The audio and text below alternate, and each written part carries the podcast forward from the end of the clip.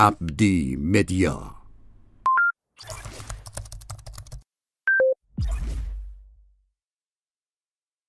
آی مهندس به عنوان اولین سوال من از شما بپرسم چرا با واردات خودرو مخالف هستید؟ پیرام این سال پیرامون مجلس شورای اسلامی داشتید مطرح کردید و بعد تو مجلس مجمع تشخیص مسلحت نظام بحث شما به صلاح ادامه پیدا کرد. و در رسانه ها ازش دفاع کردید. من خواستم ازتون بپرسم واقعا دلیل مخالفتتون با واردات خودرو چیه؟ بسم الله الرحمن الرحیم. ببینید هر برنامه‌ای که مطرح میشه یه اهدافی داره و یه ابزارهایی. معمولا اهداف لایه بندی شده است.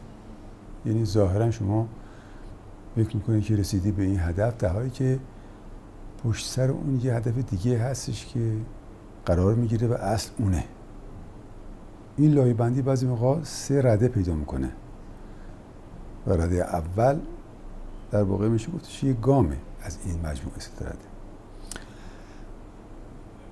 این که مطرح شده تحت عنوان طرح ساماندهی صنعت خود رو اصلش مال مجلس دهمه. در مجلس دهم این موضوع بررسی میشه. میره شورای نگهبان شورای نگهبان ایراد می‌گیره. وقتی برمیگرده دیگه مجلس یازدهم شروع میشه. در کمیسیون یه اصلاحاتی انجام میدن که اون اصلاحات در صحنه مجلس مطرح میشه و باز میگرده طبق روال قانونی به شورای نگهبان. تو این فاصله اون اصلاحات با سیاست های کلی اقتصاد مقاومتی در تعارض قرار می‌گیری که شورای نگهبان دو مرتبه اینو برمیگرده و مجلس اصرار می‌کنه بر مصوبه خودش که ایراد به دو تا ماده اون طرح بوده یکی ماده چهار یکی ماده یازده محتوای مواد چی بوده؟ ماده چهار مشخص می‌کنه که چگونه واردات انجام بگیرد. و ماده پنجم مسائلی رو مطرح می‌کنه که به کل صنعت واقع خودرو و صنعت در کشور برمیگرده. من توضیح میدم خدمتتون. خب در ماده چهار اینطوری موضوع مطرح میشه که هر شخص حقیقی و حقوقی می‌تونه به ازای صادراتی که انجام میده از قطعات خودرو یا سایر کالاها و خدماتی که وابسته است می‌تونه مبادرت به واردات خودرو بکنه. حتی در بیشنویس اولیه ذکر شده بود که در مورد خودروی سواری تعداد پنجاه هزار خودروی سواری وارد بشه. به علاوه 20 هزار خودرویی که خودروی ترکیبی و برقیه. اینا ایراد گرفته میشه بعد در کمیسیون اصلاح می‌کنن. دیگه این مقوله 5000 20 هزار رو از تر خارج می‌کنن. لکن یه دفعه دیگه هم این 50000 20000 که از دیدگاه خود من این مقداری مشکوکه مطرح میشه. اونم در قانون بودجه 1401 که اونجا لابلای تبصره ها دومت این میارنش. همین 50000 20000 که نشون میده که خودش موضوعیت داشته اصلا. این 50000 تا چیه؟ اون 20000 تا چیه؟ که به نظر می‌رسه که اصلا این 50 تا 20 تا اومده در کشورهای همسایه یعنی قبلا جای انبار شده و منتظرن که این مجوزه درست بشه و وارد کشور بکنن. و البته خب روالی هم که در اون زمان وجود داشته محدودیت خاصی رو مطرح نمی کرده و بنابراین اگه ما متوسط قیمت این هم در حدود 40 50 هزار دلار بگیریم با این هفتاد هزار تا نزدیک سه میلیارد دلار باید برای این تعداد خودرو از ارز کشور صرف بشه. خب اینا یه سلسله مسائل وجود میاره که برخیش اصلا با سیاست ها متباین است. برخی دیگه هم برمیگرده به اینکه خب ما در حال حاضر مشکلات داریم. برای تامین ارز دیگه می‌دونید شاید تحریمی هست و باید ارز رو صرف کنیم برای کارهای واجب. خود جزو کارهای واجب نیست چون در داخل تولید می‌شود. خب اما من گفتم خدمتتون که اهدافی که وجود دارد رو باید بهش دقت کرد و برخی از دوستان ما توجه نمی‌کنن به این مسئله. اون اهداف چی است؟ وقتی که تحریم ها می‌خواد شروع بشه در یک یادداشتی که به صورت کتاب بدن چاپ شد خود آمریکایی اینا چاپ کردن گفته بودن که ما باید این کاری کنیم که تحریم ها مؤثر واقع بشه و برای مؤثر واقع شدنش هم بهترین نقطه اثر می‌تواند صنعت خودرو باشد. ما اگه بتونیم به وسیله تحریم ها صنعت خودرو ایران رو فلج بکنیم عملا نه فقط صنعت خودرو و قطع سازی وابسته به خودرو که در جمع 500 هزار نفر رو در کشور مشغول کرده بلکه تامین کننده مواد اونها که دارن برای اینا کار می‌کنن. مثل صنعت فولاد پلیمرهای مختلف. در پالایشگاه ها از کنم که خدمتتون مواد ویژه روغن ها همه اینها مواجه میشه با یه رکود دیگه وقتی صنعت خودرو خوابید. تمام اونایی هم که تامین کننده مواد اولیه مواد مصرفی اون هستن اونا هم میخوابه. فارغ از این یعنی, ماجرا یعنی یه بخش مهمی از فعالیت های تولیدی کشور مواجه با رکود میشه. و رکودم خطرش این است که تولید ناخالصی داخلی کشور رو یا کاهش میده یا یه خیلی خیلی ما هنر بکنیم مثلا ثابت نگرش داریم. متاسفانه نقدینگی هم که به دلایل دیگه داره افزایش پیدا می‌کنه پس بنابراین تورم زیاد میشه گرونی زیاد میشه و مشکلات واسه مردم پدید میاد. و اونا هم هدفشون همین بود که به ترتیبی این تحریم ها رو مؤثر واقع بکنن با افزایش قیمت ها گرونی و از اون طرف هم کاهش اشتغال بیکاری که اینا همش مصیبت برای کشور میشه. تا بگم ما موفق شدیم در تحریم ها اینا پس هدف های پشت پرده است. ظاهر قضیه چی میشه؟ ظاهر قضیه میشه که ما می‌خوام واردات انجام بدیم. هدف واردات چی هست حالا؟ هدف واردات میگن اینی که ظرفیت تولید کشور جوابگو نیست. پس بنابراین دولت باید بیاد وارد صحنه بشه و بازار تنظیم بکنه. یه کاری بکنه که ظرفیت جوابگوی نیاز بشود. خب حالا اینا مسائلی است که من در موردش بحث کردم و گفتم که ظرفیت مؤثری که باید بهش توجه بکنیم. ما در خودروسازی با توجه به اونچه که در سال 92 و 96 انجام گرفت در حدود یک ممیز چهار میلیون خودروه. و نیاز باقی ما در حدود 900 هزار تاست. یعنی ما ظرفیتمون بیشتر از نیاز است. لکن عملا به دلیل مشکلاتی که پدید اومده به دنبال مسائل تحریم این ظرفیت افتاده به حدود 850 هزار 900 هزار تا در کشور. کاهش پیدا کرده انظر تولید ولی خب وجود داره دیگه. یه سوالی مطرح هستش های مهندس. شما تو یه بخشی از صحبتتون فرمودید که حدود پنج... یه پنجاه هزار تا یه ده هزار تا تو لایحه بودجه 1401 دیده شده بود برای واردات خودرو توی طرح اولیه هم همین عدد و رقم وجود داشت. بعد که ایراد گرفتن برگشت اون عدد رو برداشتن. این در واقع سوالی که برای من مطرح هستش و خیلی هم به نظر من مهمه اینه که همونطور که فرمودید در طرح ذکر شده که کسانی که می‌خوان خودرو وارد کنن باید در ما به ازاش قطعه صادر کنن یا اینکه خودرو صادر کنن صادر کننده و تولید کننده قطعات خودرو چه کسانی هستند؟ مسلما یه وارد کننده ساده یا یک فرد عادی نمی‌تونه وارد کننده خودرو تو این طرح باشه. قاعدتا کسی هستش که هم قطعه تو می‌تونه تولید کنه یا اینکه می‌تونه قطعه رو صادر کنه. یا خودرو رو صادر کنه. منظور شما در واقع من می‌خوام واضح تر صحبت کنیم تو این قضیه. آره. تو این لایحه دنبال چی بودن و چه کسی پشت سرش؟ خب ببینید اینا یک نکاتی است که مطرح میشه به عنوان ابزار. چون من بس هدف داشتم شما می‌گفتم که هدف چی بوده تو این قضیه؟ اصل هدف چی بوده؟ باید هوشیار باشیم. ما یه کاری نکنیم که ما آب به آسیاب دشمنمون بریزیم. اون هدف وجود داشت و اومدن برای رسیدن به از ابزارهای استفاده کردن. از جمله این ابزارها این بود که گفتن آقا ما می‌خوایم صنعت خودرو رو متحول بکنیم.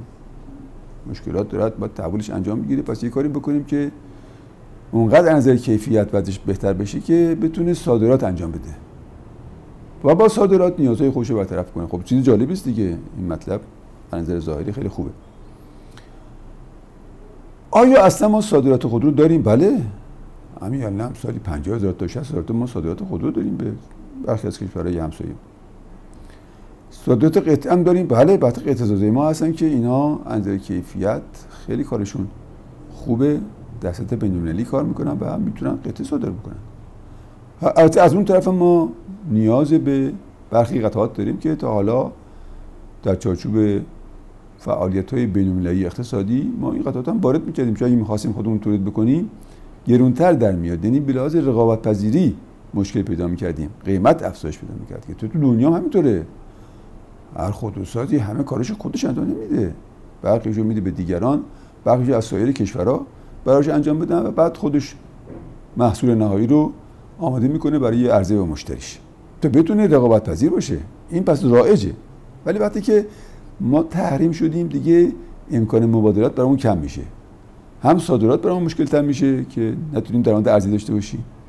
هم واردات برامون مشکل میشه کشورهایی که به ما قطعه می‌دادن یا بعضا مجموعه هایی رو در اختیار ما قرار دادن اینا میگن که ما نمی‌تونیم با شما همکاری بکنیم چون میترسیم که خود ما تحریم بشیم. بنابراین باید یه راههای دیگه پیدا کرد. راههای میونبر از این طرف اون طرف. پیدا کرد که اون قطعات رو تامین کرد که معمولا اینها باعث میشه یه افزایش قیمت بهش می‌خوره. چون اون واسطه هایی که این کارو می‌کنن بالاخره میگن ما حق زمین خودمون هم می‌خوایم دیگه. تو این قانون پیش بینی شده بود که از محل صادرات بتوان واردات انجام داد. این ظاهر قضیه بود دیگه. ما گفتیم که اشکالی نداره. صادرات رو ما که مخالفش نیستیم خیلی هم چیز خوبیه. هر کس بتونه صادرات بکنه باری کله بهش. و واردات هم که می‌خواد انجام بده اون قطعاتی هم که ما نیاز داریم وارد بکنه اون خیلی خوبه. چون صنعت کشور ما صنعت خودرو کشور ما نخوابه بتونه از این واردات استفاده بکنه. این همش نکات مثبت بوده. ولی چطور شد که 50000 مطرح شد 20000 مطرح شد. این سوالی که باید نشست روش کار کرد. و من فرصت نکردم که تای این قضیه در بیارم که دقیقا این 50000 به چی برمیگرده اون 20000 به چی برمیگرده. چون 20000 برمیگشت به خودروهای ترکیبی یعنی ایبریدی دو نیرو و برقی که قیمت اونها معمولا دو برابر خودروهای معمولیه. یعنی یه خودرویی که به طور عادی مثلا فرض کنید که 20000 دلار قیمتش بشه اگر همون ما بخوام به صورت برقی یا دو نیرو وارد بکنیم این 35000 40000 دلار قیمتش میشه به خاطر ارزشی که انبارهای برقیش داره به ویژه. و سامانه ترکیبیش که داره. خب اینا باید چیزی پوشش باشه. وارد کنندگان خود رو در کشور کیا هستن. ما ده تا خانواده داریم که اینا وارد کننده اصلی هستن. سه چهار تا دیگه هم داریم که اینا وابستن به همین خودرو سازا که اینا کار واردات خودرو رو انجام میدن. در واردات خودرو چیزی که خیلی مهمه باید بهش توجه کرد این است که باید نمایندگی رسمی اون کسی که واردات رو انجام میده داشته باشه. تا بتونه خدمات پس از فروش رو با تایید کارخونه اصلی به مشتری ها عرضه بکنه بتونه زمانت رو هم محترم بشموره. شما اگر از کارخونه اصلی نخواهی خدمات بعد از فروش رو 10 درصد قیمت خود رو کاهش پیدا می‌کنه. اگر تضمین رو نخواه مثلا 5 درصد قیمت کاهش پیدا می‌کنه. خب این کسی که این وسط میره واردات انجام میده. بعد به کارخونه اصلی میگه که نیازی نیست که شما خدمات بعد از فروش انجام بدید ما خودمون این کاری می‌کنیم. یا زمانتش شما لازم نیست که زحمت بکشید ما خودمون فکر می‌کنیم. پس بنابراین خودرو ارزونتر می‌خره. وقتی وارد کشور می‌کنه گرونتر هم میفروشه. یعنی دو ضربه اینجا سود می‌بره. همین الان خب خودروهایی هستن که با قیمت مثلا 100 هزار دلار وارد میشن. که با نرخ بازار میشه 3 میلیارد تومن. یه طرفی هم بهش بسته میشه تا 200 درصد اگه تعرفه بستش بشه چون خودرو خودرو تجملی هست معمولا اینطوریه. میشه 9 میلیارد تومن قیمت فروشش. یعنی خود ولی قالب- 25 میلیارد تومن داره فروش میره تو بازار. ببینید شما چه منافعی این تو وجود دارد چه کیسه استفاده می‌کنن. من که موضوع واردات رو مطرح کردم.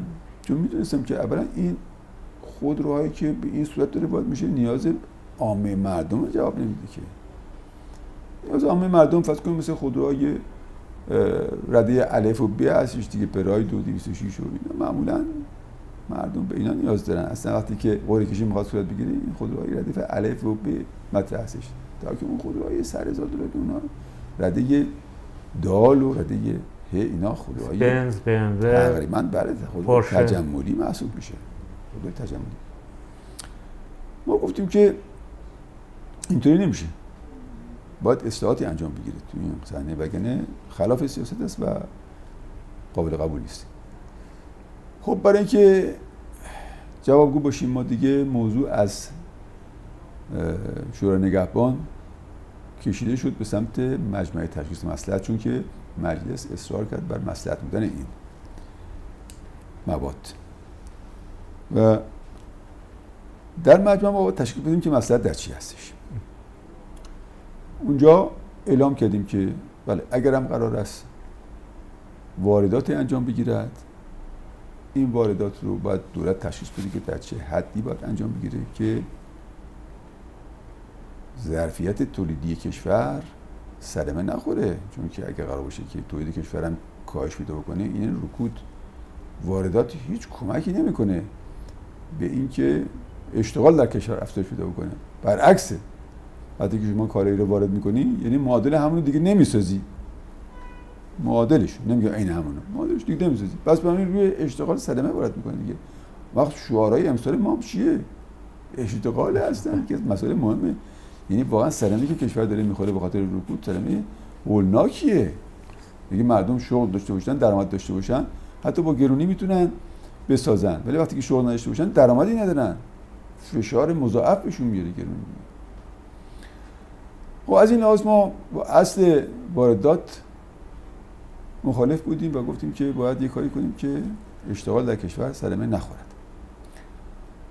لکن گفتیم که دولت تشخیص بده که چه مقدار برای تنظیم بازار نیاز دارد؟ این موضوع تنظیم بازار این موضوع خیلی مهمیه که باید توجه داشته باشید که به عنوان مسائل ابزاری که استفاده شد خب نکاتی مطرح شد که اینا نکات حقیه ولی تمام حق نیست. مثلا گفته شد که خب مردم ناراضی هم درسته خب ما قبول داریم. ما خودمون می‌دونیم که چه اشکالاتی داریم. قطعاتی که کیفیت نداشتن به کار رفتن. درست نتونستن وظیفهشون رو انجام بدن در خود مشکلات وجود بودن مردم هم ناراضی هم طبیعتا. یه نارضایتی فنیه. یه نارضایتی دیگه برمیگرده به قیمت. قیمت. خودرو از در کارخونه خارج میشه مثلا الان 150 میلیون تومن ولی تو بازار همین خودرو 300 میلیون تومن داره فروش میره بله. قیمت بازارش دو برابر قیمت در تولید داخل هم هست.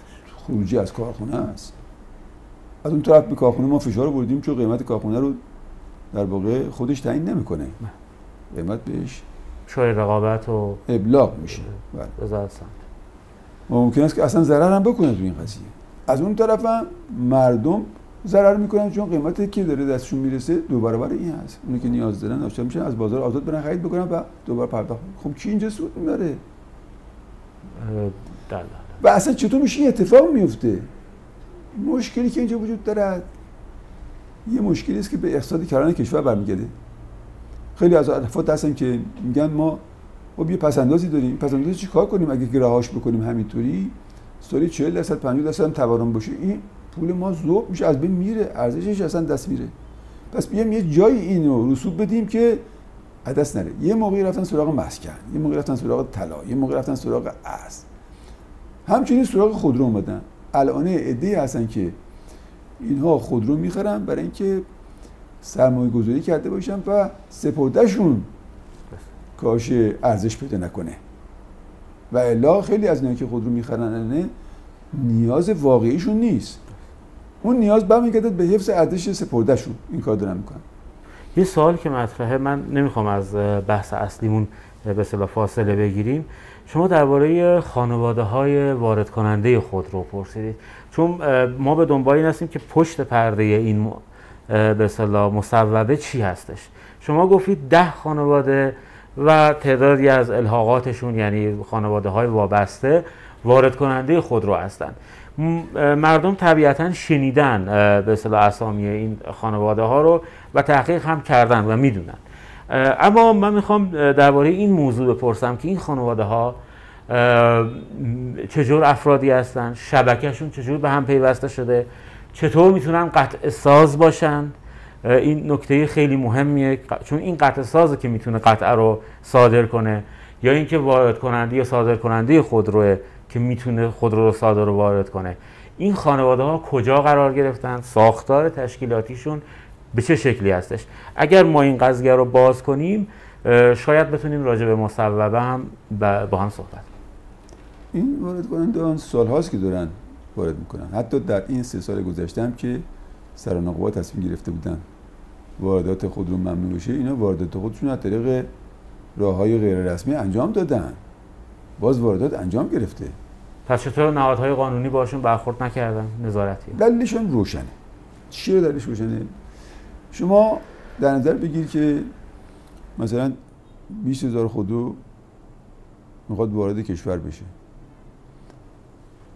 سودی که این 20 هزار خودرو دارد بین 200 درصد است تا 70 80 درصد. کم نیست.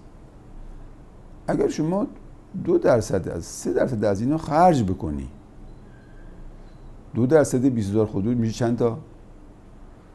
400 تا مثلا بیشتر میشه. خب خیلی رو شما با می‌تونی خوشحال بکنی دیگه. به من پیشنهاد بدن که شما یه نگاه مثبتی داشته باشید به این واردات. ما در فکر شما هستیم. دو سه درصد از این می‌تونه هزینه بشه برای اینکه شما تمام کسانی که تو این وسط هستند.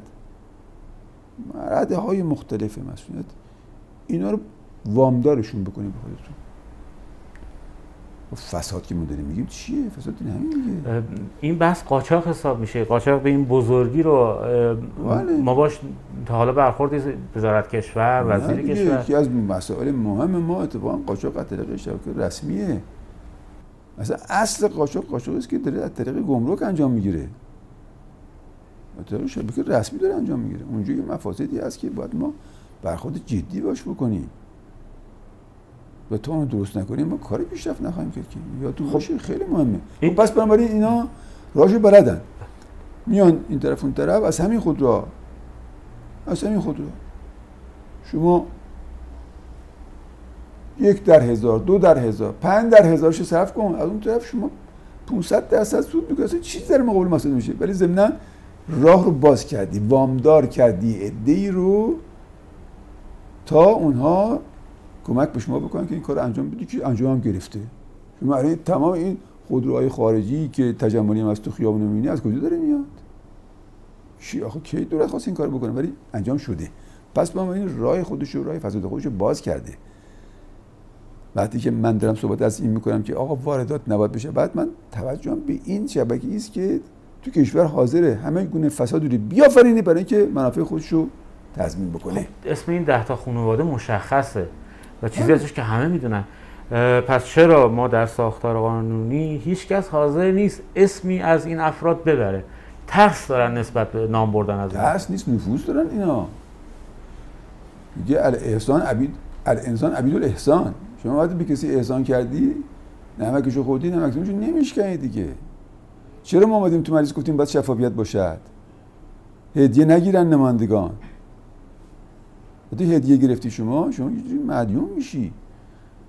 خب معلوم باشه که آقا من نماینده رفتن بازدید کردن چی چی هدیه بهم دادن. اینا که مشخص شد اون وقت دیگه کسی جرأت نخواهد کرد که بره برای اینکه مثلا حالا راهی رو باز بکنه از هدیه هم خوشش بیاد و مورد استفاده قرار بده. ما... اینا برمیگرده به موضوع فساد که ما الان نمی‌خوام وارد موضوع فساد بشیم اصلا ما چیز دیگه است. واردات ما کلا یه واردات سالمی نیست. قدرتمندم هست و پولم خرج می‌کنه. و تو این دو سه ماه اون روزی که من مثلا مطرح کردم شاید توی دیمان بهمن ما بوده. از اون موقع شروع کردن. چیکار کردن؟ این میرسلیمی که پشت این قضیه باشید اصلا این چیه چی کار داره می‌کنه افا خلاصه کمر همت رو بستن که هر جوری می‌تونن با ما مبارزه بکنن.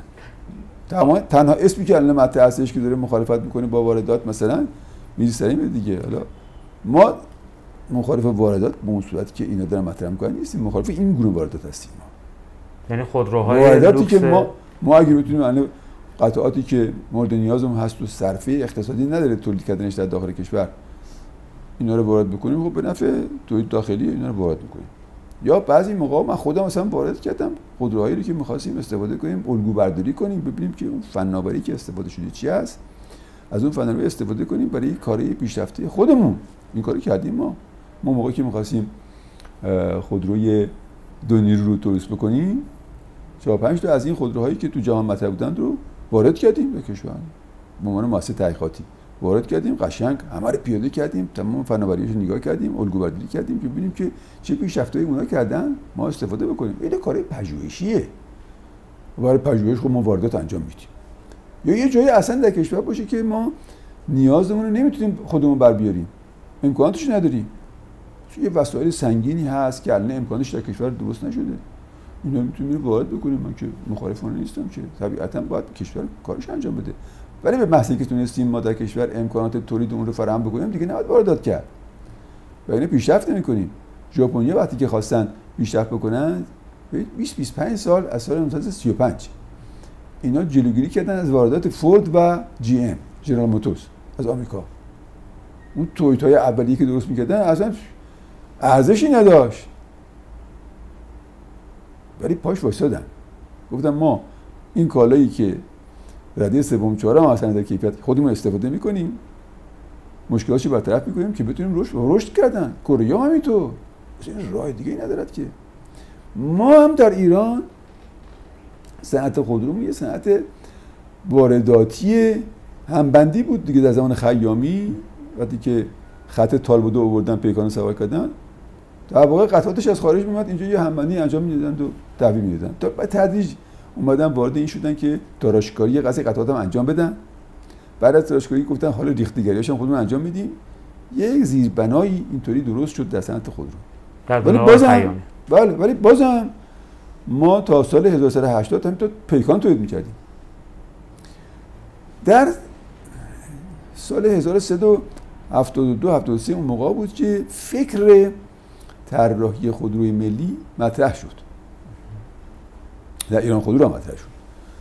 و این فکر سمر بخش بود به طوری که ما سمند رو در سال 1980 رونمایی کردیم و وارد تولید شد. اون موقع البته بدنه سمند رو طراحی کرده بودیم ما. طراحی ملی بود مال خودمون بود دیگه. مالکیتش مال خودمون بود. ولی قوای مالکش مال خودمون نبود که من از مدیر عامل وقت ایران خودرو پرسیدم در یک بازدیدی که داشتم که خب شما برای قوای مارکی چی کار می‌کنید گفت خب ما داریم از پژو استفاده می‌کنیم. گفتم خودروی ملی با قوای مارکی پژو؟ با تعجب داشت پرسیدم. گفت خب چیکار کنیم؟ گفتم خب بله قوای مارکی شما خودمون درست بکنیم گفت چجوری درست کنیم؟ گفتم همون 4 5 سال که شما وقت گذاشتی برای اینکه طراحی بدنه خودرو بکنی همون 4 5 سال ما نیاز داریم برای اینکه قوای مارکی رو طراحی بکنیم. گفت شما این کارو می‌کنی؟ از من دعوت کرد. دوره آقای قلبانی بود؟ دوره آقای قروی. آقای قلبانی شد اون موقع توی سازمان گسترش بود. بعد ما خب مسئول پذیرفتم. سال 80 ما شروع کردیم و راهبردی برای این کار مشخص کردیم. دولت هم راهبرد به ما ابلاغ کرد. راهبردی که میپسندید که گفتش که طراحی و ساخت داخل بشود منتها با استفاده از گاز به عنوان منبع انرژی. این ما, ما رفتیم سراغ طراحی موتوری که این موتور گازسوز باشه پای گاز به اصطلاح و جوابگوی نیازهای خودمون باشه. ولی این یه خانواده موتور بود یعنی نوع بنزینیش هم وجود داشت نوع پرخورانش هم وجود داشت که همین تولید میشه این دیگه. این خانواده موتور الان تولید میشه خانواده موتور ملی. این کار بسیار کار ارزشمندی بود. ما تو یه حسن خیلی مهم داشت که من بعضی موقع گفتم که دشمنان ما رو خیلی ناراحت کرده. اون این بود که وقتی تحریم انجام گرفت ما با توجه به این زمینه که به دست آورده بودیم هیچ گونه ناراحتی اصولی برامون درست نشد. چرا چون بدنه خودمون باید بودیم تولید بکنیم.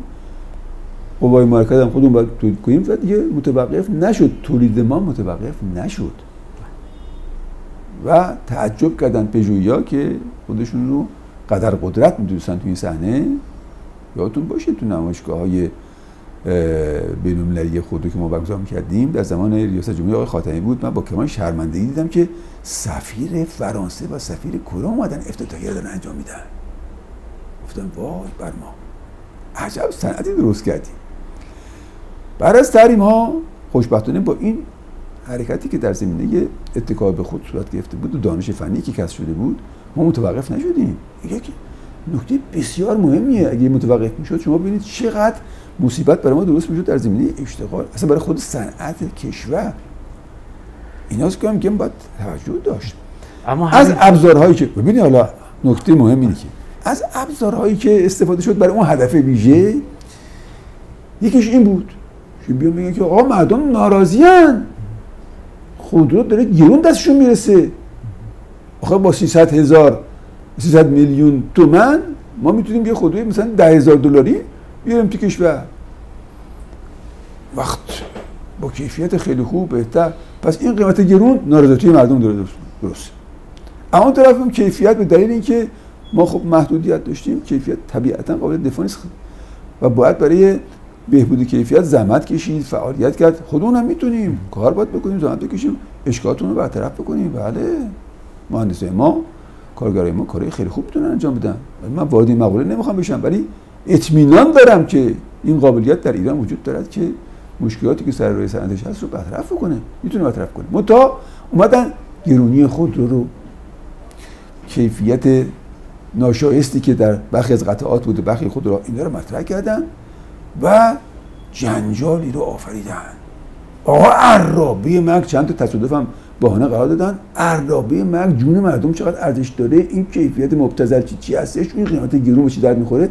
تمام چیزهایی که برای سرکوفت زدن به صنعت خودروی کشور و دنبال اون صنعت کشور به طور کلی و تحقیر کردن تمام کسانی که دارن توی صنعت کار می‌کنن. وجدانن دارن کار می‌کنن. حالا که ما مشکل در مدیریت داریم اون مشکل مدیریت رو داریم خودمون برطرف کنیم درست بکنیم. واقعا مشکل داریم ما. ببین الان خودروسازی اصلیمون ایران خودرو و سایپا هستن. ایران خودرو 5 درصد سهامش مال دولته. ولی مدیرانش رو دولت تعیین می‌کنه. در حالی که با طبق تجارت مجمع عمومی میشینه این کارو بکنه. واسه ما ایراد می‌خوام بگیریم الان. این ایرادات باید بگیریم به مدیریتش دیگه در درجه چون مدیر هست که مسئولیت باید جواب بده. خب باید دولت ایراد بگیریم. چرا تو دولت می‌خواد بره زیر بار این مسئولیت؟ دولت باید نظارت بکنه. بذاری قانون تجارت انجام بگیره. اگر هم پیشنهادی داشت در زمینه مدیران لایق بده به مجمع مجمع تصمیم گیری بکنه. مجمع مسئولیت داره. هیئت مدیره باید جوابگوی مجمع باشه یعنی هیئت مدیره جواب دولت باید بشه. دولت هم مونده توش که چیکار بکنه. بعد تصمیمایی می‌گیرن که تصمیم وفق قانون نیست. اشکال پیدا می‌کنه. بس بنابراین من گفتم اونجا ابزار قرار دادن. نه اینکه کیفیت ما درجه یک باشه. طبیعی است که ما مشکل کیفیتی داریم. تو این شرایطی به که در محدودیت هم قرار گرفتیم و مسائل مختلف اقتصادی ما فشار داره میاره. اینا رو بهانه کنند ابزار قرار بدن یه مقدارم شعارهای مختلفی در کنارش درست بکنن که برای این طراحی شده. اون قضیه عرابه مرگ و نمی‌دونم فلان حرفا داماد زدن به این حرفا. و در سطوح مختلف هم اینو رایج کردن. همه برای این بود که زمینه سازی بکنن که بتوانن بگن که خیلی خوب حالا که جوابگو نیست صنعت داخلی کشور پس ما بریم دیگه واردات انجام بدیم دیگه. ببینید چه طراحی جالبی اینجا انجام دادن. بعدا خب در مجمع ما تصمیم گیری کردیم در مورد اینکه چگونه واردات انجام بگیرد. مسئله در چیز گفتیم که اولا شخص حقیقی رو ما قبول نداریم.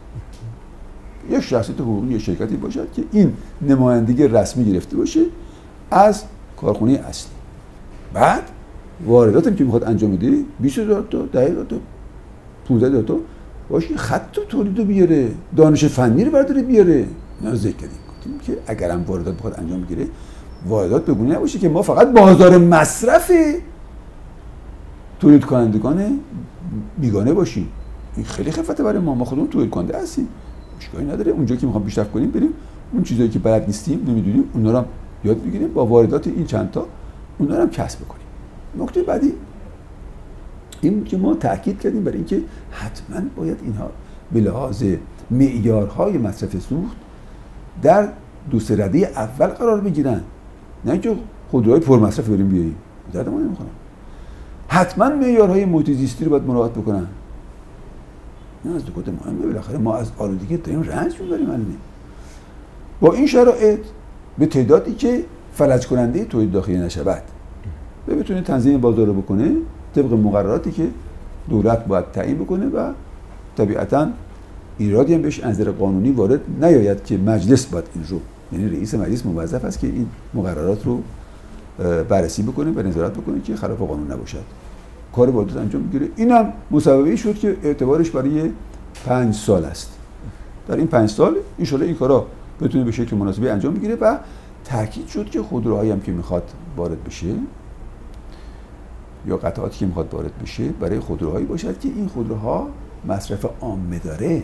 نه اینکه جوابگوی عوض های کسانی باشد که می‌خوان تجملی خودشون در این جامعه ما به گونه رفتار بکنن که باعث احساس تبعیض و فاصله طبقاتی در جامعه ما میشه نکته خیلی مهمی که در ماده چهار در مجمع مورد بحث و بررسی قرار گرفت این بود که باید ضرورت واردات رو به لحاظ کمی و کیفی دولت مشخص بکنه در مقرراتی که به تصویب میرسونه و باید تایید مجلس هم داشته باشه.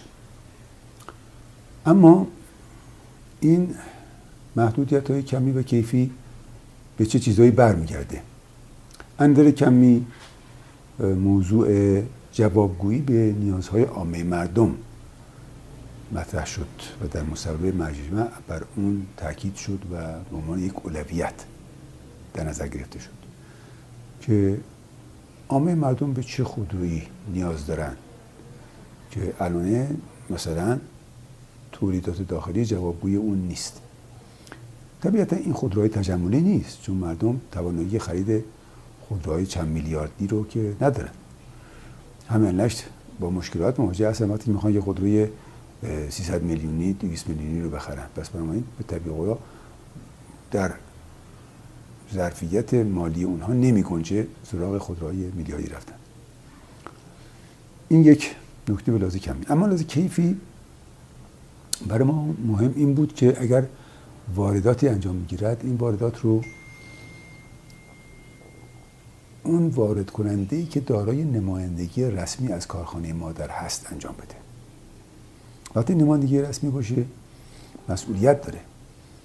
باید خدمات بعد از فروش رو انجام بده باید جوابگوی زمانت ها باشه و اینا کار همش کار بسیار مهم.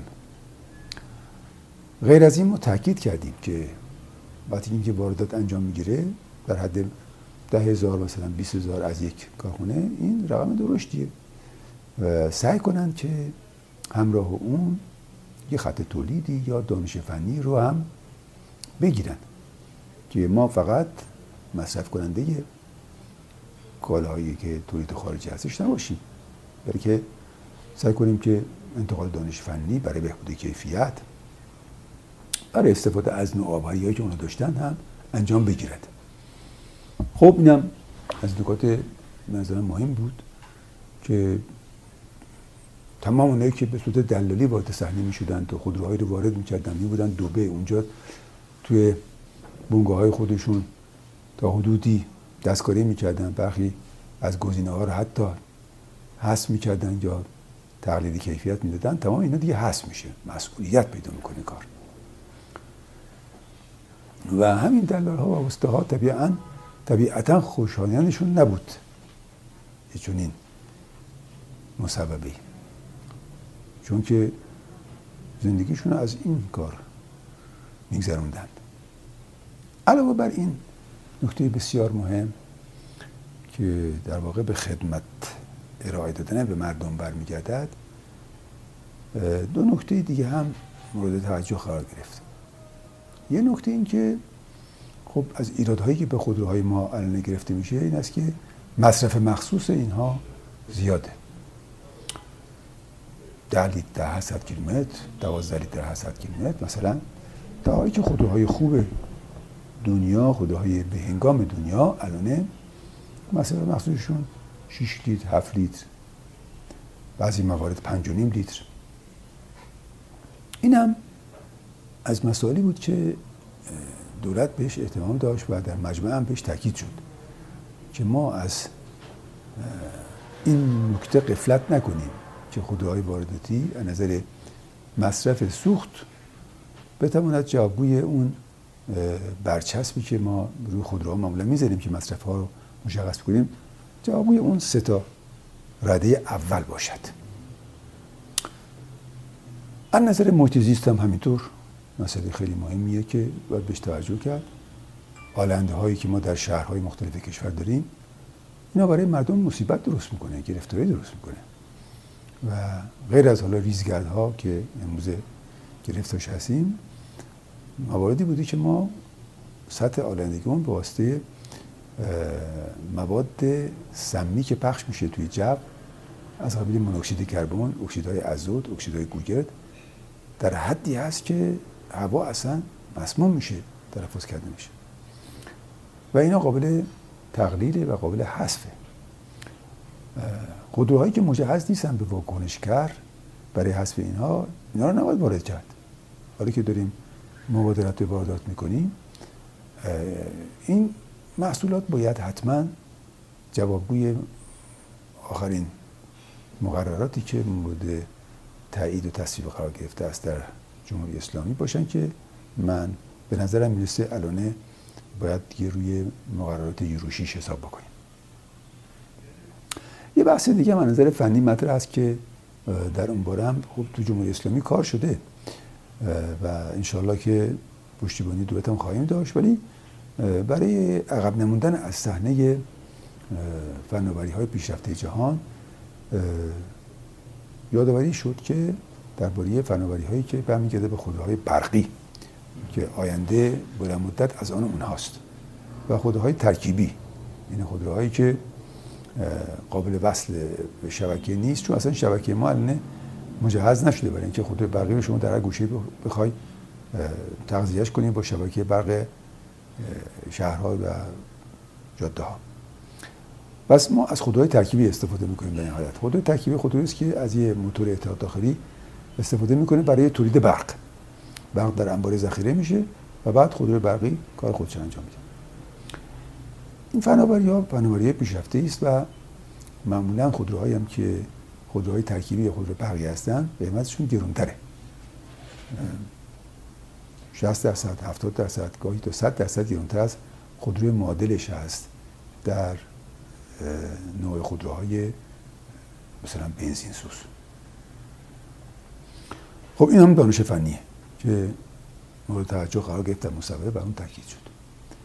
و بالاخره برای اینکه تکلیف هم روشن باشد و دست دولت بسته نباشه برای تغییرات قانونی ما برای این مصوبه خودمون در مجمع اعتبار پنج ساله رو قائل شدیم. یعنی از حالا تا پنج سال این قانون برقرار هست که حدود کلی واردات رو به لحاظ کمی و کیفی مشخص می‌کنه و بعد از اون دولت باید پیشنهاد خودشو بیاره یا تصمیم خودش در این زمینه مستقلا انجام بده به نحوی که اون که مسلحت کشور هست اون که مورد نیاز مردم هست برآورده بشه. حالا یه نکته ای که مطرح هستش با توجه به شرایطی که این مشخص کرده ما تو این شرایطی که داریم پس بنابراین این مصوبه خوبیه. پس ماجرا پشت پرده این مثلا خطی که رخ داده چی؟ بله. خب این ماجرا رو اگه بخوایم خوب متوجه بشیم باید بیایم سراغ ماده 11 ماده 11 میگه که با تصویب این قانون ماده 11 قبلی که ما حذف کردیم در مجمع گفتیم که این غیر قابل قبول اصلا در ماده 11 قبلی اومده بود با تصویب این قانون قانون ارتقاء کیفی تولید خودرو. و سایر تولیدات صنعتی داخلی که مسبب سال 89 هست با اصلاحات و الحاقات بعدی اون که احکام دامی اون در این قانون اومده و توسعه نظام استاندارد استاندارد مقوله کیفیت مطرح می‌کنه که اونم مسبب سال 1396 هست. و همچنین قانون حد اکثر استفاده از توان تولیدی و خدماتی کشور و حمایت از کالای ایرانی که اونم مسبب 1398 هست در این ماده 11 گفته نسخ میگردد اینجاست که متوجه میشیم که یه چیزی هم پشت سر این قضیه هست خب این قوانین قوانین خیلی پیشرفته خوبیه. برای تولید داخله اصلاح تولید داخله بهبود کیفیت افزایش استاندارد و همچنین پشتیبانی از کالا و خدمات داخل کشوره چرا اینا رو باید نسخ کرد؟ که برمیگرده به نکته اصلی که من گفتم که یه برنامه وجود دارد با یه اهدافی. هدف اصلیش این است که صنعت داخلی رو کلا فلج بکنه اشتغال رو مزمحل بکنه بگونه که ما از این لحاظ ناچارشیم نیازهامون رو از طریق خارج برآورده بکنیم. وقتی از طریق خارج برآورده می‌کنیم پس برمانی کارخونه خارجی مشغول کار میشن. کارخونه ما تعطیل میشن. تولید ناخالص داخلی ما کاهش پیدا می‌کنه. و با روند لجام گسیخته که نقدینگی داره بس قیمت ها افزایش پیدا می‌کنه تورم افزایش پیدا می‌کنه اینا فشار رو بیشتر می‌کنه بر مردم. وقتی فشار بر مردم بیشتر شد نارضایتی اونها و بیشتر میشه و عدم اعتمادشون بیشتر میشه و ممکن است که صدمه بیاد به کد نظام این هدف بدخواهان دشمنان ما هست پس می‌بینید که در واقع پشت سر این قضیه چه جریاناتی وجود دارد که نهایتا شاید نه در کوتاه مدت ولی در میان مدت آثار تبعاتش ظاهر میشه چه بر اقتصاد کشور بر تولید صنعتی کشور و محصولات داخلی و کیفیت اونها اثر می‌ذاره. حالا ما نگاه کنیم به ابزارها. این سری اهداف هستش که فرمودید. ما به ابزار به اصطلاح نگاه می‌کنیم. توی ابزار اولین حرفی که اولین چیزی که مد نظر من هستش راجب خانواده هایی هستن که در واقع قیمت خودرو رو تعیین می‌کنن. من واقعی خیلی رک صحبت می‌کنم توی مصاحبه و دقیقا همین صحبت من هم هست. ببینید سوالی که مطرحه و خیلی مهمه این هستش که ما به عنوان اولین چیز قطع ساز ما در واقع سهامدار شرکت های خودروسازی هستش. شما خودتون بهتر می‌دونید که بخشی از دارندگان سهام یا صاحبان سهام شرکت کروز به طور مثال که تامین کننده اصلی قطعه خودرو در ایران هستش و ایران خودرو هستش صاحب سهام در واقع ایران خودرو حساب میشه. به صورت غیر مستقیم البته. مستقیمش به لحاظ قانونی نادرست خلاف قانون تجارته. ولی چطور این اتفاق افتاده؟ برای من خبرنگار هویدا هستش و برای برخی از فعالان رسانی این قضیه هویدا هستش. چرا این اتفاق غیر قانونی رخ داده؟ آیا به این برای مسئولان قابل چیز نیست؟ علامت هشدار نیست؟ شما وقتی قطع سازی داره تولید کننده قطع حساب میشه چه اتفاق بنابراین این شخص می‌تونه قیمت خودرو رو هم تعیین کنه.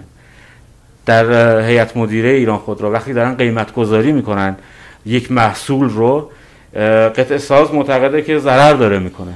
چون داره ضرر می‌کنه قیمت رو فراتر از قیمت واقعی نشون میده. من دارم به ابزارها می‌پردازم که دیگه وارد اصل موضوع بشیم. همین قطع ساز می‌دونید که بهمن خودرو رو هم صاحب میشه. بهمن خودرویی که یک زمانی تولید کننده خودرو حساب می‌شد. الان تبدیل شده به فروشنده خودروی چینی به معنای واقعی. شما این بحث اشتغالی که دارید مطرح می‌کنید توی بهمن خودرو اتفاق افتاده. همین قطع ساز اومده چیز رو گرفته. و همین قطع ساز و خانواده های وابسته به این خانواده های قطع ساز که وارد کننده خودرو حساب میشن به سمت موضوعی رفتن که همین واردات خودرو به این شکل هستش که شما منتقدش هستید. به نظر من خیلی رک راجع به این موضوع دیگه الان باید صحبت کنیم. چون پرده افتاده برای مردم تقریبا باید پرده رو بندازیم و شما به عنوان فردی که مسئول هستید و آشنا هستید به حوزه خودروسازی و فردی هستید که بهتر از من همه این مسائل که من ذکر کردم شما به جزئیات می‌دونید این قضیه رو. به نظر من گفتن این موضوع الان لازمش احساس میشه. ما راجع به مصوبه صحبت کردیم. دید که مصوبه اگر به طور کامل اجرا بشه که این هم باز سوال هستش که من بعید می‌دونم حالا دلایلش در مصاحبه با هم بحث می‌کنیم. ولی می‌خوایم پشت پرده واردات خودرو رو خیلی عیانتر رو مردم بگیم. دو تا بخش عمده سوال شما که من اینا رو به تفکیک پیش میپرزم. بخش اولش برمیگرده به وارد کنندگان که تعدادشون مشخصه و شناخته شده هستن. فهرستشون هم معلومه که کیا هستن که اساسا خودرو وارد می‌کنن. و چه نوع خودروهایی وارد می‌کنن. تقریبا می‌تونم خدمت شما بگم که اغلب این خودروها خودروهای تجملی هستن. برخیشون هم خودروهای سنگینن. مثل خودروهایی که در ترابری عمومی استفاده میشه کامیون از این قبیل. ولی عمدش سواری های تجملی. منافع در واردات این خودرو منافع این گفتیه مثالش هم واضحه دیگه. مثلا شما اگر یه خودروی در نظر بگیرید که خودروی بی در محدوده یا بنزی در محدوده 100 هزار یورو. 100 هزار یورو یعنی در واقع حدود چی چند بریم که باید از خودروهای بیکیفیت استفاده بکنیم؟ ما حق داریم از خودروهای خوب استفاده بکنیم. حق مردم ماست. چه باید محروم بمونن از این قضیه؟ هیچ کس منکر این نیست. پس این باید ما از این خودروهای خوب استفاده بکنیم. ما تو چجوری باید استفاده بکنیم؟ دو تا راه حل داره دیگه. یه راهش این است که شما از واردات استفاده بکنید یعنی کار و کوشش و منفعت اصلیش که در زمین اشتغال هست دیگران می‌برن و شما این مصرف کننده میشی. بدون آینده. همیشه باید این وابستگی خود داشته باشی. اینجا البته میگن که خوب اصلا شما امکانشو دارید که این کار بکنید. که من برای شما گفتم که همون هفتاد هزار تایی هم که می‌خوام وارد بکنن این در حدود 3 میلیارد دلار مثلا نیازمند ارزی هستیم بهش. در شرایطی که ما الان ارز رو باید نگه داریم برای کالاهای ضروری مورد نیاز نهادهای کشاورزیمون. یا خودرو جزو کالای ضروری نیست. رده دوم قرار بگیریم مثلا. خیلی دیگه بخوام احتمام بورزیم به اهمیت اون. اینا میشه رده دوم. برای. کالای ضروری محسوب نمیشه. پس اینجا اصل قضیهش که چجوری از ارز ما استفاده کنیم. این ارزی که با صادرات ما به دست میاد. ارز نفت من کنار می‌ذارم چون قرار نیست که ما نفتمون رو بفروشیم باش بیام کالاهایی که دیگران تولید کردن وارد بکنیم. از صادرات صنعتی خودمون استفاده بکنیم. مثلا قطعه صادر بکنیم یا خودرو صادر بکنیم. اون طرف هم همین قطعه با خودروهایی که مورد نیاز هست رو وارد بکنیم. خب در این صورت که یه مبلغ عمدی از ارز با صرف این کار بکنیم در که ما به ارزمون نیاز داریم برای یه کالای اساسیمون. این بخش در واقع واردات مستقیمش هست اما در کنار این قضیه باید هم به یک مطلب دیگه هم توجه کرد به نظر من که خیلی مهمه. اون مطلب این است که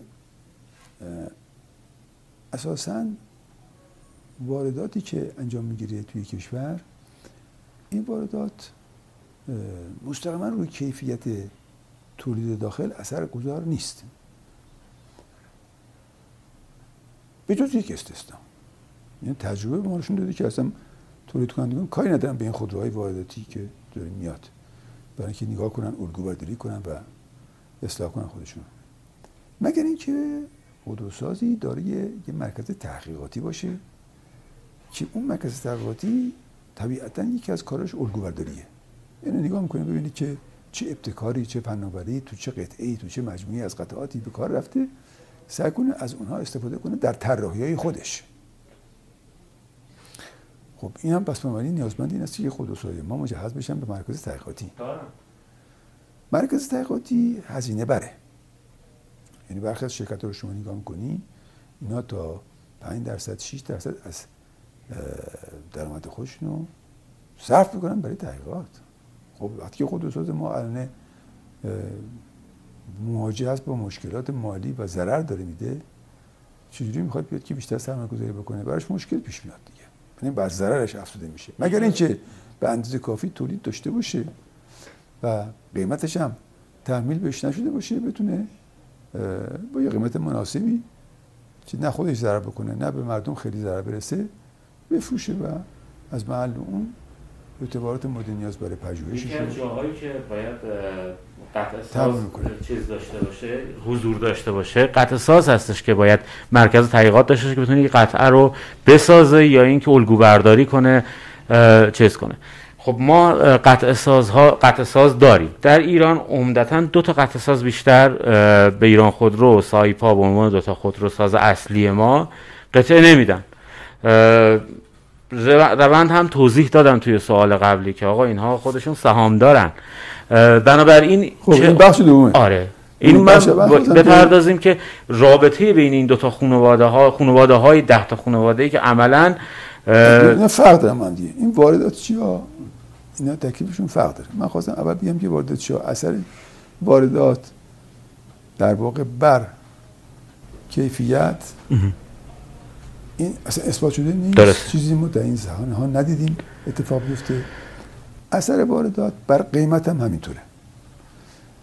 حالا این تجربه هم در چند ماه آینده باید دقت کنیم بهش ببینیم که خودروهایی که وارد خواهند شد که باید قاعدتا خودروهایی باشن که مورد نیاز عامه مردم باشن نه خودروی تجملی. اینا چگونه اثر خواهند گذاشت روی قیمت با توجه به اینکه اصلا برخی ها میان سراغ خودرو برای سرمایه گذاری و حفظ ارزش سپرده هاشون خب ممکنه با اشتیاق بیشتر بیان سراغ همین خودروهای وارداتی و اینا به قیمت های تو بازار قیمت خیلی گرون به خرید فروش برسه. اینا رو اشاره در جمعه انده خواهیم دید و عدش نتیجهگیری خواهیم کرد. واقعا در مورد بحث نفوذ خانواده های وارد کننده همینقدر کافی است که شما بدونید که وقتی سودهایی که اینا می‌برن در حدود 200 درصد 300 درصد 400 درصده. هزینه کردن 4 5 درصدش برای اینکه نفوذ خودشون تثبیت کنن در مراجع تصمیم گیری خیلی زیاد نمیشه و این کارم می‌کنن.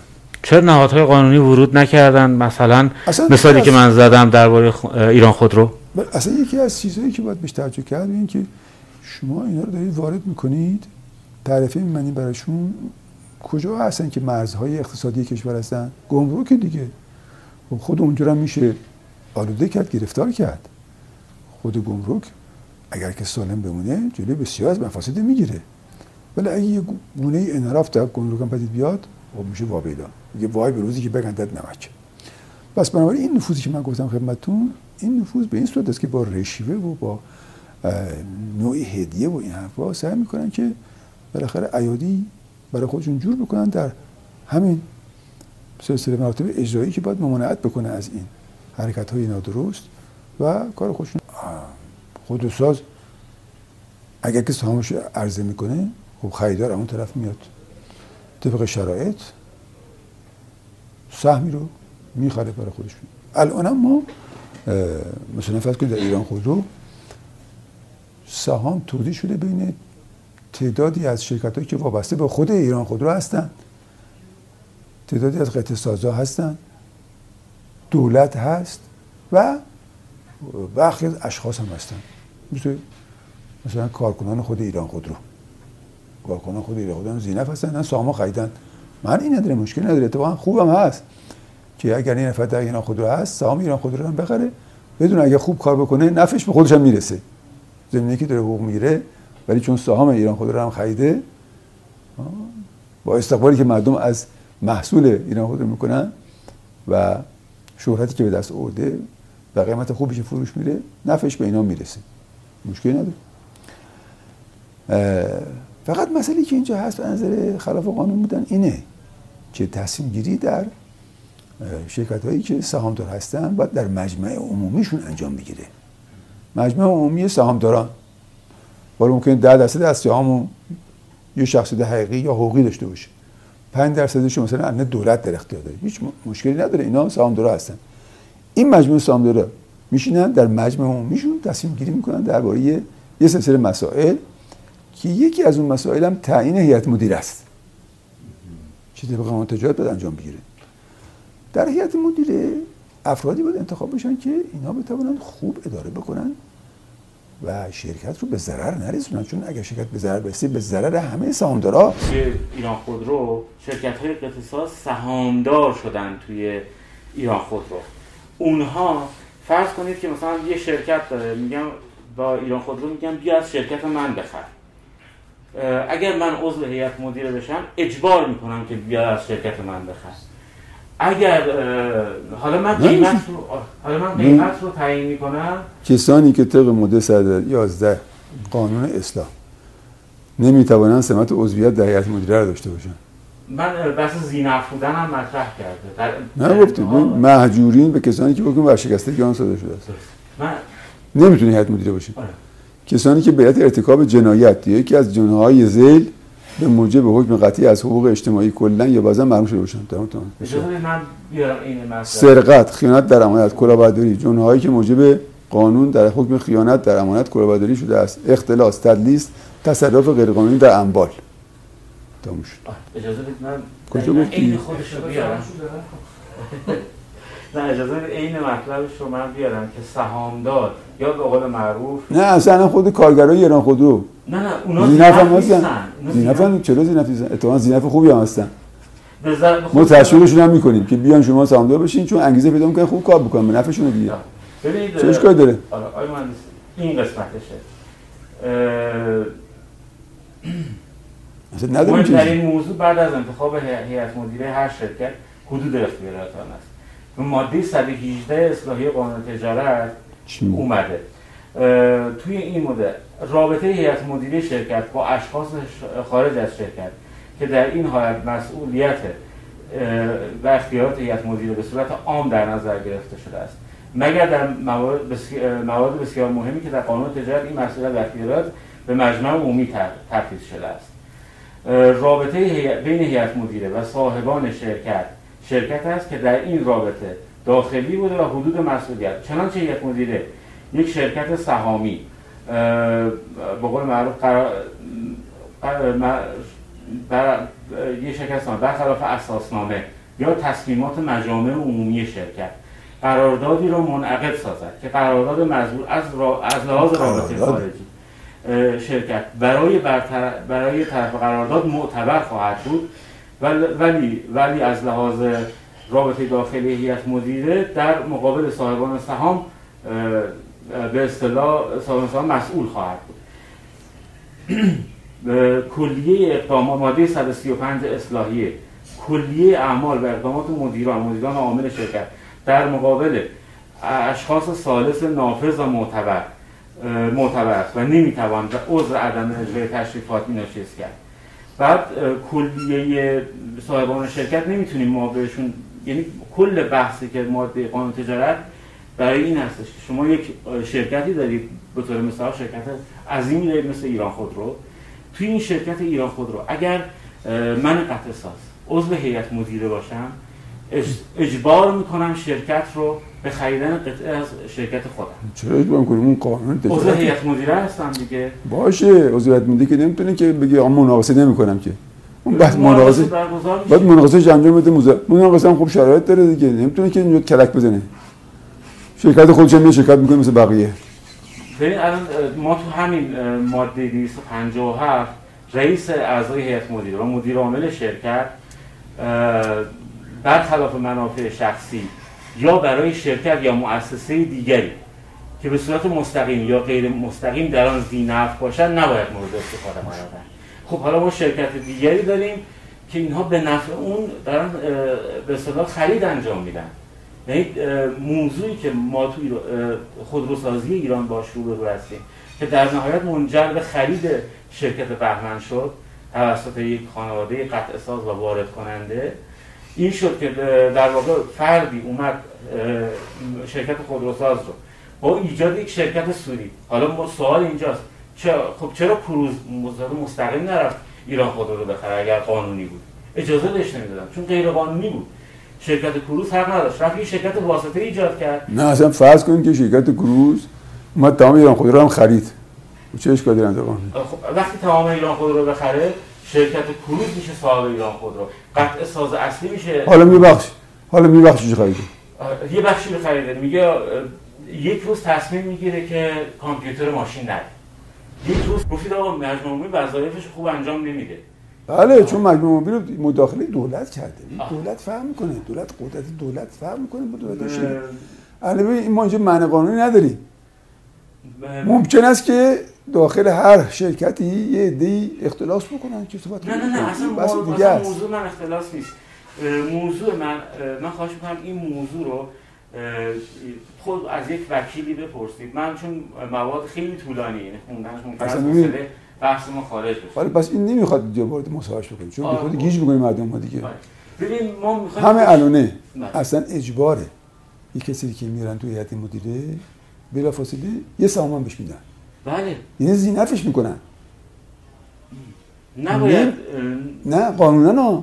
زینفش می‌کنن که اون به فکر این یه سهم خودش مشتغلن. این فرد تامین کننده قطعات اون شرکت نه تامین رابطه مستقیم تامین چیزی دارن. تامین قطعه نیازمند عقد قرارداده. بله. اون باید به مزایده بذاره. ممکنه شرکت خودش هم که اون طرف هست اونم یکی از نماشه شش تا شرکت دیگه باشن. اونی که برنده میشه تو مبارزه میاد شرکت می‌کنه. اگر اگه خودش بهترین قیمت داد خب بهتر. چه اشکالی با قیمتی که الان شما در نظر بگیرید اکثر قطع سازهای کوچک و به اصطلاح ضعیف هست میشن تو این بازار. شرکت های یک شرکت بزرگ توی قطع سازی باقی مونه که فقط این شرکت می‌تونه مثلا کامپیوتر خود رو بزنه. این شرکت خب باش اشکال نداره. اشکال نداره. اگر که یه شرکت بزرگ دیگه اون طرف هست می‌تونه دو تا شرکت. نه نیست. توی اون شما که گفتی بین خودشون تقسیم کردن. سایپا رو دادن به ازام ایران خودرو رو دادن به اینا دیگه بحثایی است که تو همه کشورها وجود داره. ولی میشه ببین میشه قانونا جلوی سوء استفاده ها رو سوء استفاده ها زمینه این سوء استفاده آقای مهندس ما پشت پرده افزایش قیمت خود رو شما می‌بینید یه قطعه رو نمیده. میگه به این قیمت. نیست بازار یا برو از خارج وارد کن یا به این قیمت از نمیده به خودش که نمی‌تونه ده من که. ببین تناقض تو حرف شما هست. شما میگه این طرف خودشه به خودش نمیده. خب به خودش وقتی سه برابر قیمت بعداً بفروشه وقتی به کی به خودشه.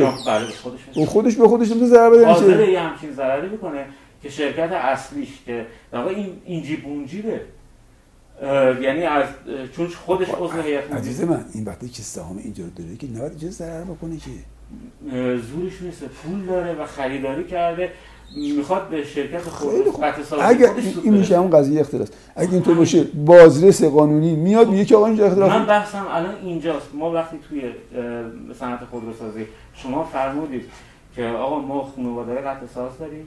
هر کسی نمی‌تونه شما نمی‌تونید قطع ساز بشید مگر اینکه چرا نمی‌تونی؟ با مگر اینکه با این خانواده ها اگر تونستید با ایران خودرو قرارداد ببندید یا من ایران خودرو از طریق سابکو. سابکو یکی از شرکت های واسه ایران خودرو هستش. یا شرکت تامین کننده قطعه است. وقتی می‌خواد یه قطعه رو اگه درست کار کنن انحرافی نبا. ما فرض فعلا می‌ذاریم که آقا من که تو سابکو هستم انحرافی کار نمی‌کنم. چیکار بکنم؟ من میگم که شما و شما و شما دارین این این شرایط بسیار خوب. تو پاکت مخفیانه قیمت تو رو من بدیم با که شرایط فنیتون خب دیگه ما تو ایران میشه مناقصه. مشکل خودروسازی ما تو این اینجا اینه. خودروی همین قطع سازا هم سازنده قطع نیستن. تو پرونده فسادی که تو کروز و ازام دادگاهی شدن به خاطرش واردات قطع از چین بود. بله، شما الان داریم میگی اینا حتی این هم باز نکردن. یعنی در این ببین عزیز من از این شاخ اون شاخ نکن. بحث اول آیا قانونا یه شرکتی می‌تونه بیا سهام شرکت دیگه رو بخره؟ بله.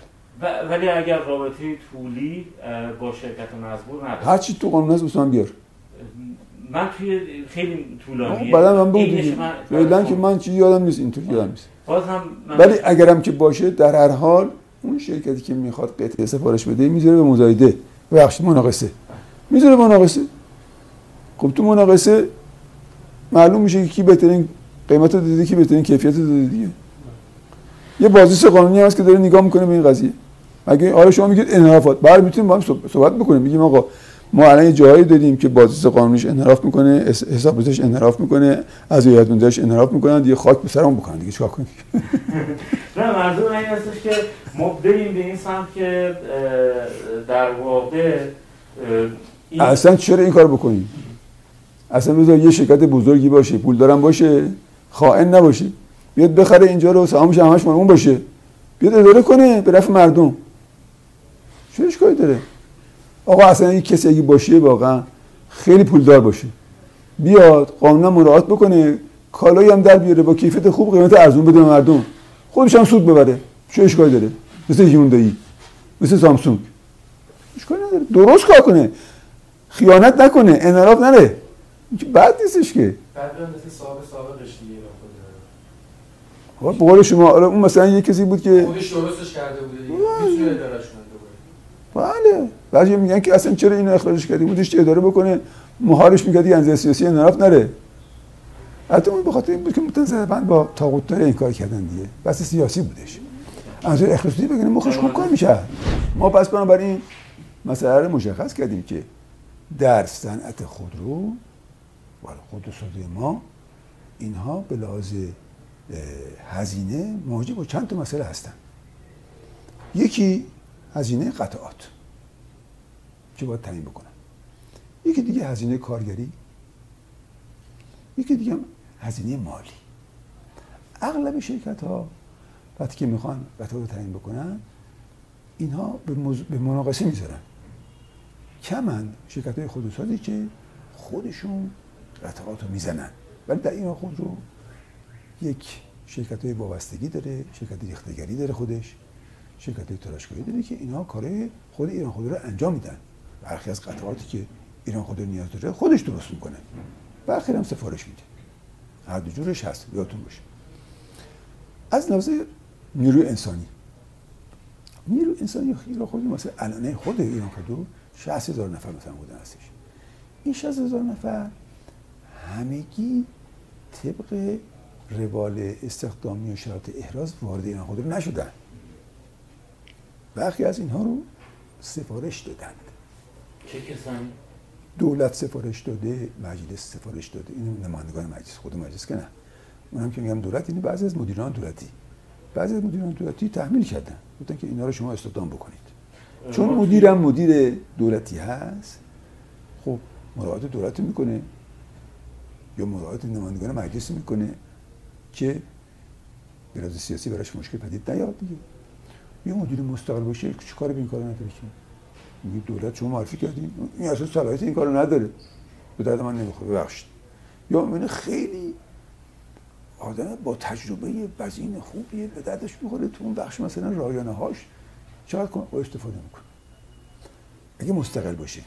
مشکل ما در اینجا این که مدیریتی که در ایران خودرو و در سایپا هست اینا مدیریت مستقل نیستن. مدیریت که از طرف دولت منصوب میشن. انتخاب مجموعی نیستن. و این اشکالات در مورد نیروی انسانی پدید میاد که ما این نیروی انسانی زائد تو ایران خودرو داریم که هزینه های نیروی انسانیش زیاد می‌کنه. البته این هزینه هم هزینه های غالب نیستن. یادتون باشه هزینه یه نیروی انسانی در کل مقایسه با کل هزینه ها رقم اصلی رو تشکیل نمیده. رقم نسبتا فرعیه. مثلا زیر ده درصده. در دوره های گذشته نمایندگان مجلس اعمال نفوذ می‌کرد ما شنیده بودیم. آیا این دوره هم شما به اینه کسی رو به کسی به شما ما که تاکید کردیم که این کار انجام نگیره. حالا اگر هم شده باشه ما خبر نداریم. اگه خبردار بشیم برخورد می‌کنیم دیگه. نباید این کار انجام بگیره. درست نیست چون این شرکت رو بیشترش می‌کنه دیگه. هزینه هاش زیاد میشه وقت توش میمونه. و این از نظر کار کنن اما نظر مالی.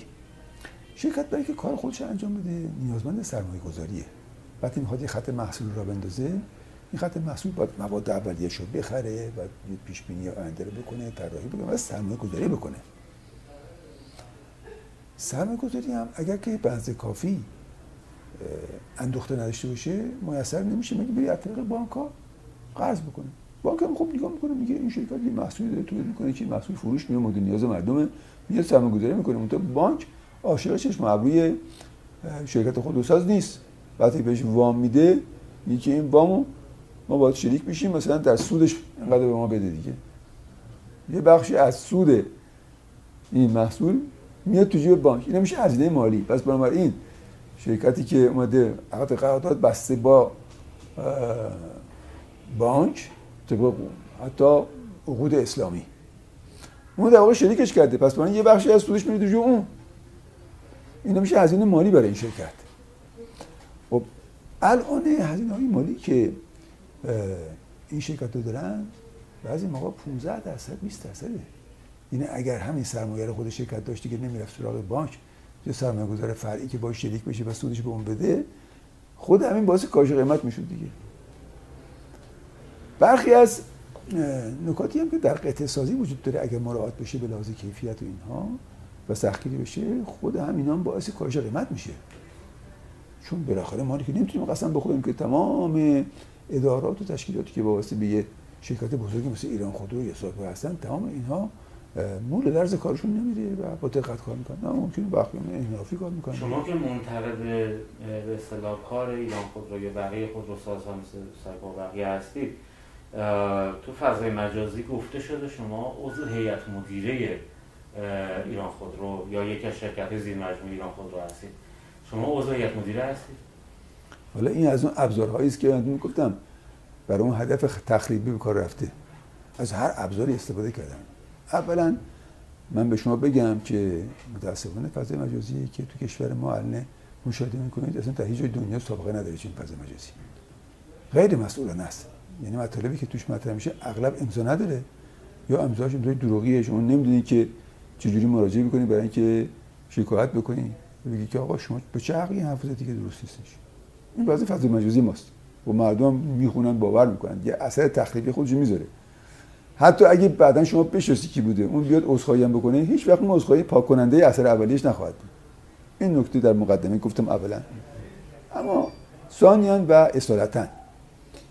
این که گفته میشه آقای میسلم داره با واردات مخالفت می‌کنه چون عضو هیئت مدیره خودروسازهایی است.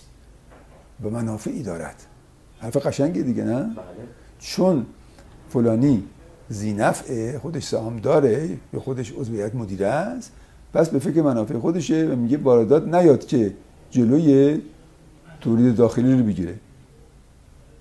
این نکته اینجا نشون میده که پس واردات جلوی تولید داخلی رو می‌گیره. به اعتراف اونایی که دارن این مسئله رو مطرح می‌کنن. این یه نکته هستش. نکته دوم این مثلا صحت دارد این موضوع یا صحت ندارد این موضوع؟ که آقای میسریم اصلا جای هیئت مدیره خودروسازی هست نیست. یا هیچ کدوم از شرکت خودروسازی من مثلا عضو هیئت مدیره نیستن. که هیچی اصلا سهامدارش هم نیستن. یه سهام داشته باشم میگم که من یه نفعی تو اینا دارم. من در شرکت های البته بذارید مورد به مورد ازتون بپرسم. تو فضای مجازی مورد به مورد مطالبی مطرح شده که خب باید اینجا اثبات کنیم. البته من خودم یه تحقیق کردم سرچ کردم ولی خب من از شما می‌پرسم. شما عضو سال 91 سی هفت 91 آگهی تغییرات روزنامه توی فضای مجازی منتشر شده.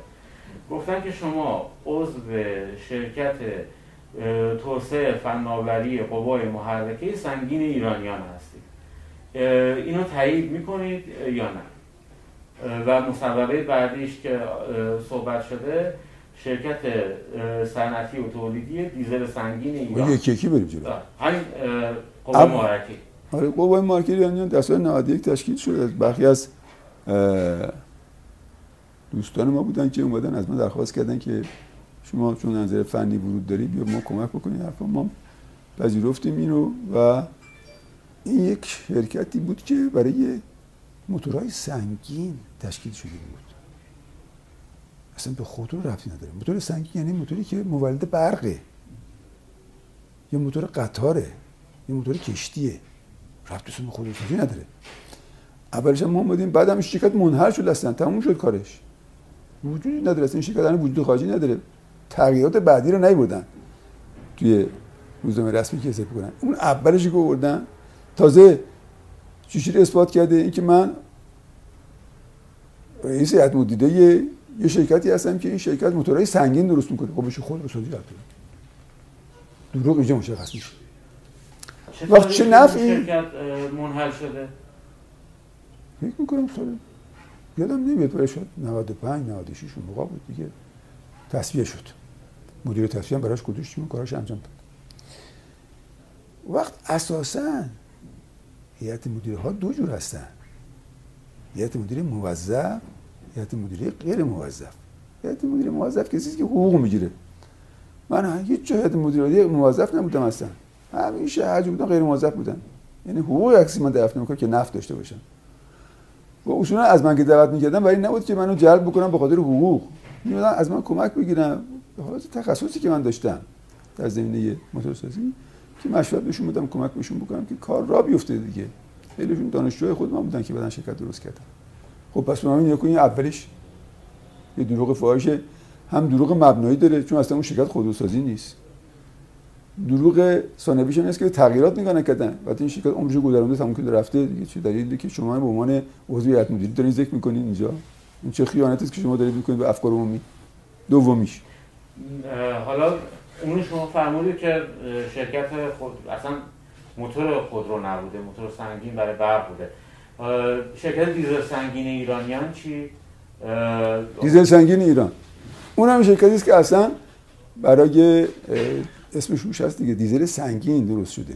دیزل سنگین حتی مال خودروی سنگین نیست. چون ما یه خودروی سبک داریم کمی سواری ها و اینا هستن دیگه. وانت و اینا خودروی سبک هستن. شما هنوزم توی این هیئت مدیره دیزل سنگین هستین؟ حالا. یه خودروی سنگین داریم. خودروی سنگین چیه؟ کامیون. بارکش اتوبوس اینا میگن خودروی سنگین. یه موتور سنگین داریم که این موتور سنگین موتوری است که مثلا 600 کیلووات 700 کیلووات 1000 کیلووات اینا اصلا موتورهایی هستن که خاص لوکوموتیو کشنده های قطار خاص کشتی و خاص تولید نیروی برق هستن. این دیزل سنگین مال این کاره. اصلا هیچ ربطی به خودروسازی نداره بله من اینجا بنا به دعوت رئیس سازمان گسترش مرحوم اکبر ترکان در سال 76 که این شرکت رو می‌خواستن راه اندازی بکنن. از من درخواست کرد ایشون یه روز من رفتم ملاقات گفتش که بیا اینجا. تو کمک کن که اینجا زودتر راه بیفته تخصص تسلیم ها من گفتم من گرفتاری دارم نمی‌رسم این هوا ولی بالاخره اصرار کرده روی رفاقت هم قبول کردیم. و اونجا من اومدم رئیس مدیره بودم غیر موظف تا سال می‌کنم 94 اه، که دیگه به دلیل اشکالاتی که تو اون شرکت پدید اومد که من مخالفش بودم اون اشکالات رو نمیپسندیدم و واگذاری نادرست به بخش خصوصی انجام گرفت. و من دیدم که اینا تقلب کردن متاسفانه. یعنی بخش خصوصی نبود که اینا من خرید بلکه یه بخش دیگه از دولت اومد اینجا رو خرید. گفتم این خلافه. دیگه من اونجا نموندم و شرکتی رو ترک کردم به کنی. سال 94 بس با این دیگه ببینید اینم اصلا اولش نه خودروسازیه آخرش هم این است که اصلا من عضو اونجا نبودم. خب. سا... اون موقعی هم که عضو بودم اصلا من عضو موظف نبودم. به این سه دلیل اینا کسانی هستن که متاسفانه اخبار نادرست و دروغ دارن پخش می‌کنن. برای چی؟ برای اینکه استفاده ابزاری بکنن. از چی؟ از یک هیاهویی برای اینکه خودشون رو موجه جلوه بدن با تخریب کردن مثلا یکی مثل میرسلی در حالی که شما نگاه می‌کنید که حقیقت مطلب چیز دیگه است حالا ما اصلا یک این دوتا رو رواش کنیم. باز هم اینجا یک سندی رو به اصطلاح یک سندی رو ما به اصطلاح به قول معروف همین الان که من دستم رسیده اینو ما می‌پرسیم. اصلا شما عضو به اصطلاح سامانه به اصطلاح عضو هیئت مدیره سامانه های الکترونیک خودرو هستید یا نیست سامان دیگه خودروسازی هستش دیگه. بازم این شرکت الان وجود نداره. ببینید اولا یادتون باشه همیشه حالا از آخر برگردیم به عقب. اولا الان این شرکت وجود نداره. چرا اینو مطرح کردم وقتی این شرکت اصلا تموم شده کارش رفته به کارش توش. چی میگن؟ ثانیا اونجا باز اگر من عضو بوده باشم عضو غیر موظف بودم. اینم ثانیا. اما سال زنش که نکته مهمی هستش یکی از ضعف هایی که ما در خودروسازی داریم. بخش الکترونیکشه که مدیریت هوشمند خودروه. در موقعی که آقای تماسبی وزیر صنعت بود اون موقع ما بهشون پیشنهاد دادیم. گفتیم که آقای تماسبی شما خود اعتقاد داری و می‌دونی که آینده اگر به مدیریت هوشمند توجه نشود برای صنعت خودروی کشور مشکل درست می‌کنه. ما وابسته به خارج میشیم. بیایید و یه شرکتی را بندازید که این شرکت تامین کننده سامانه های الکترونیک باشه و ما رو وابسته به خارج نگه نداره. برای این مبنا اومدن که این کار رو انجام دادن که کار یه تحقیقاتی پژوهشی در این زمینه انجام بدن که بعدا عملیاتی نشد اصلا این کار. تا چه سالی این شرکت برقرار من فکر کنم خیلی سریع دو سه سال بعدش این شرکت منحل شد و هیچ کاری نتونست بکنه متاسفانه. و جزو شرکت های ناموفق بود در این زمینه. البته بعدها ما خودمون در مرکز تحقیقات موتور این کار دست گرفتیم و پیش بردیم و الحمدلله الان دوستانی که دستن در کار هستن دارند در زمینه مدیریت هوشمند محصولاتی رو عرضه می‌کنن که ما رو بی نیاز از خارج بکنه. سوال بعدی درباره همین شرکت تولید طراحی تولید موتور هستش. شرکت تحقیقات خب پس داره سه توشی رد آره. شما عضو این هیئت مدیره این هم هستید. اینم دیگه به نه. اصلا ببینید هیچ وقت من نمی‌تونم با نماینده عضو هیئت مدیره جایی باشم. من قبل از اینکه بیام مجلس وقتی که نمایندگی مهرس شد نامه نوشتم به مدیر عامل خودرو که آقا تا این تاریخ من سال کی بود؟ اردی تا 90 اردی بهشت 99 بود که ما آمدیم تو مجلس دیگه. درسته. گفتم آقا من دیگه از این بعد نماینده هستم. استعفا خودم اعلام می‌کنم و میام کنار از هیئت مدیره. اونجا هم من هیئت مدیره غیر موظف بودم. منفیتی نداشتم سهامی هم نداشتم. و به موقع هم انظر قانونی استفام دادم. بودم بیرون بس من اصلا زینف نیستم اونجا که شما بخوای بگی زینف هستی. ببینید اینم چهارمیش. همه اینا برای چی؟ برای جفسازی برای تخریبه. قابل شکایت کردن اصلا اونایی که اینا رو اعلام کردن و پخش کردن همه مجرمن. اینا خطا کردن اینا از هانمونی رو به انراف کشوندن. نسبت به کسی که خواسته خدمت بکنه به صنعت کشور. ما یه دونه مثلا آگهی اخیرا رو من خدمت شما میگم. شرکت مهندسی موتور آدرینا راد. سال 97 25 4 گزارش روزنامه رسمی شما منتشر کرد شما عضو هیئت مدیره آره. اونجا من عضو هیئت مدیره بودم غیر موظف. یه سال بعدم این شرکت منحل شده این سال 98 باز اون آگهی بعدش نزدن. خب اینا خیانته. خیانت به افکار عمومیه. کسی که نمیاد آخرین آخرین اعلامیه روزنامه رسمی رو چاپ بکنه برای چی؟ برای اینکه از هان مؤمنین منعرف بکنه دیگه. نخیانت خب شما توی در واقع همین آگهی ثبت اختراع و چیزهایی که منتشر شده راجبی اختراعی بود سال 95 این باز اخیرا بوده. شما اختراع که آقا جون من این افتخار من اگه اختراع کردم که چه حرفیه زدی؟ مال نفوذ صورت نگرفته آقا اختراع یعنی چیه مال نفوذ؟ شما اصلا که حواستون نیست. عزیز من آقا من یه چیز اختراع کردم. این که بعد همش افتخار بکنم که یه ایرانی اختراع کرده به نفع کشورش. یعنی چیه مال نفوذ؟ یعنی شما بگید تمام مخترعا رو باید بگین مال نفوذ بکنند ببریشون قبرستون؟ آقا افراد علمی موجهه با تجربه کار خلاق آفرینشی داشتن برای کشور. یعنی چی؟ این اصلا خیلی این باعث افتخار من. برای باید افتخار می‌کنم این قضیه. یعنی چی؟ کجا من زینف هستم؟ یعنی چی زینف؟ و من زینف هستم. الحمدلله در اینکه ارتقای فنی کشور پیدا بکنم. الحمدلله رب العالمین. زینف یعنی چی؟ چه پولی به اسم بردم اینجا؟ چی اثبات می‌کنه که اینجا من نفع مالی بردم مثلا؟ حتی نفع شهرتی من نبردم. چه برسه مالیش؟ باید ثبت کنیم که آقا این کسی دیگه سوء استفاده نکنه ازش. ثبت اختراع بنده شما این یعنی انحراف؟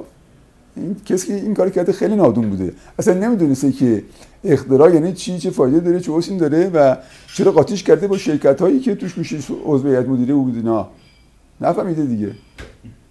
گفتش که دزد نادون به کادون می‌زنه.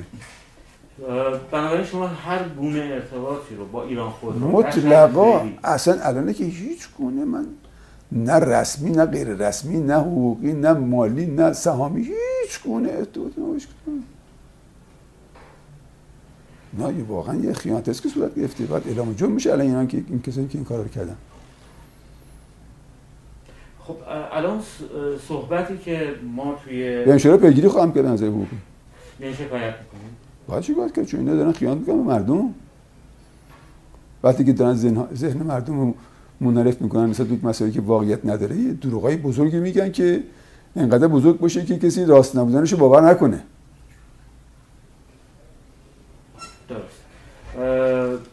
سوال دیگه ای که خیلی مطرحه و بحثش داره تو فضای مجازی هم میشرفه این هستش که شما در واقع اعضای خانوادهتون خارج از ایران به اصطلاح به دنیا اومدن الان زندگی کردن و تا عکس هم منتشر شده. آیا شما خارج از ایران بچه هاتون فرانسه یا دیگر جا الان تابعیت دارن یا نه؟ ما در خانوادهمون همه در ایران داریم زندگی می‌کنیم. بله من تحصیلات عالی اونجا انجام دادم ولی هیچ کدوم از اعضای خانواده من نه خود من هیچ کدوم تابعیت خارجی نداریم هیچ کدوم اونجا زندگی نمی‌کنیم. همه هر پنج نفر همین تو ایران داریم زندگی می‌کنیم. خدا رو هم شکر می‌کنیم به این کشور خوبی که داریم و ان که خدا توفیق بده بتونیم خدمتی بکنیم برای پیشرفتش. این هم از دروغای دیگه است که می‌خوام مطرح بکنم. که شما فرزندتون که از فرزنداتون فرانسه به دنیا اومده. خب هویت فرانسوی داره یا نداره؟ هویت فرانسوی؟ چی یعنی اسناد و به با کسی که فرانسه تو خاک فرانسه به دنیا بیاد در پاسپورت اون کشور رو می‌تونه داشته باشه در واقع نه. می‌تونه بچه. من متولد شدم اونجا خب من اونجا تحصیلاتمو می‌کردم. بله. ازدواجم یعنی تحقیق ایشون فرانسه نیست؟ گفتم بهتون که بچه من دارن به خودم زندگی می‌کنن اینجا. همسایه خود من هستن. اه، اگه شما پیداش کنید تو فرانسه یه سلام بهشون برسونید ببین اینا چیزای بدی که در میان واقعا. خیلی نامردی در واقع. خیلی جفاست. ظلم جفاست نامردیه. آقا شما اگه مسئله اقتصادی دارید مسئله مالی دارید نه اصلا بزنید که اشخاص اولا خصوصی چیکار دارین؟ حالا فرض کنید که اصلا من یه فرزندی هم داشته باشم که خارج بوده باشه. چه ربطی به من داره؟ نیست درست نیستش. این غلطه. این اجحافه. و اگرم باشه چه ربطی به من داره اصلا؟ ها؟ ممکنه شما یه فرزندی داشته باشی حرف تو گوش نکرده باشی رفته باشی تو خارج. خب تقصیر شما که خودش انتخاب کرده آزادی داشته انتخاب کرده تو خارج. به شما چه ربطی داره؟ اگر هم نباشه که دیگه اصلا دو ضربه به شما ضربه زدن دیگه. ها؟ همه دروغی به شما بستن همه دروغ ظالمانه رو به شما بستن. برای اینکه تخریب بکنن شخصیت شما رو. این چیزی که متاسفانه اینا در نظر داشتن کارو بکنن که بتونن مثلا ما رو ساکت بگن من که ساکت نمی‌شدم که در بابت گفتن چه چیزی ساکت می‌کنن؟ من این حقایقی که من دارم به شما میگم من حقایقم خیلی ساده روشنه. اون حقایق این هستش. آ کشور الان مواجه است با یه سری مسائل و مشکلات. برای برطرف کردن این مشکلات هم زحمت ها کشیده شده است. اینا رو باید قدر دونست. نباید به خاطر اینکه هنوز این مشکلات وجود دارد تمام نشده است. ما کسانی که دارن فعالیت می‌کنن علیرغم مشکلات و محدودیت ها اینا رو تخریب کنیم و تحقیر بکنیم. اینا به ضرر آینده است. نکته دوم. وارداتی که پیشنهاد می شود این واردات هیچگاه نمی‌تواند کیفیت رو افزایش بدهد. از نظر فنی که اثبات شده نیستش که. مگر یه مرکز تحقیقاتی بخوان عمدن خودش این کارو بکنن؟ که خود من از جمله از کسانی هستم که در یک برهی از زمان واردات رو استفاده کردم برای اینکه از ابتکارهای خارجی بتونم استفاده کنم آشنا باشم باشون اون یه بحث دیگه است. این وارداتی که اینا دارن مطرح می‌کنن یعنی خودروهای تجملی بزنن تو خیابونات برای فروش رسوندنش. بدون تضمین بدون خدمات بعد فروش. معمولا اینطوری هستش. اون واردات پس بنابراین برطرف کننده ضعف های کیفی ما نیست.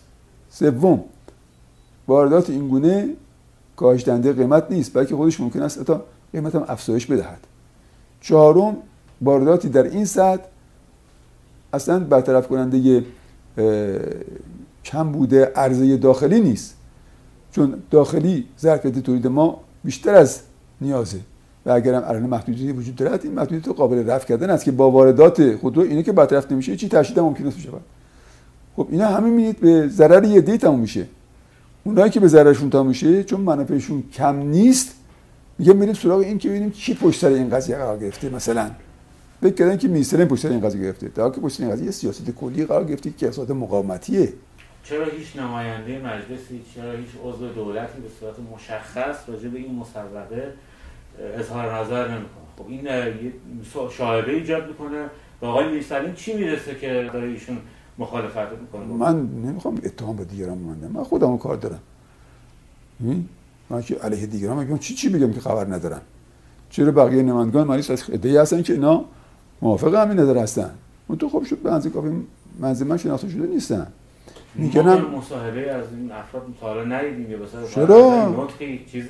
چرا؟ مفصله. تو شما سراغش نرفتین من بهتون نشونش میدم برین سراغشون باشون مصاحبه بکنین بودم؟ بله. منتها بعضی من شناخته شده نبودن دیگه. چیز واضحیه. دولت آیا این مسئله در دولت هم بله. دولت هم اصلا اینا اومدن صریحا. اون تو تغییر رأی دادن. بعضی موارد چون دیدن جب عمومی چیز دیگه شده تغییر رأی دادن. متأسفانه برای که خودشون کارشناس قضیه نیستن.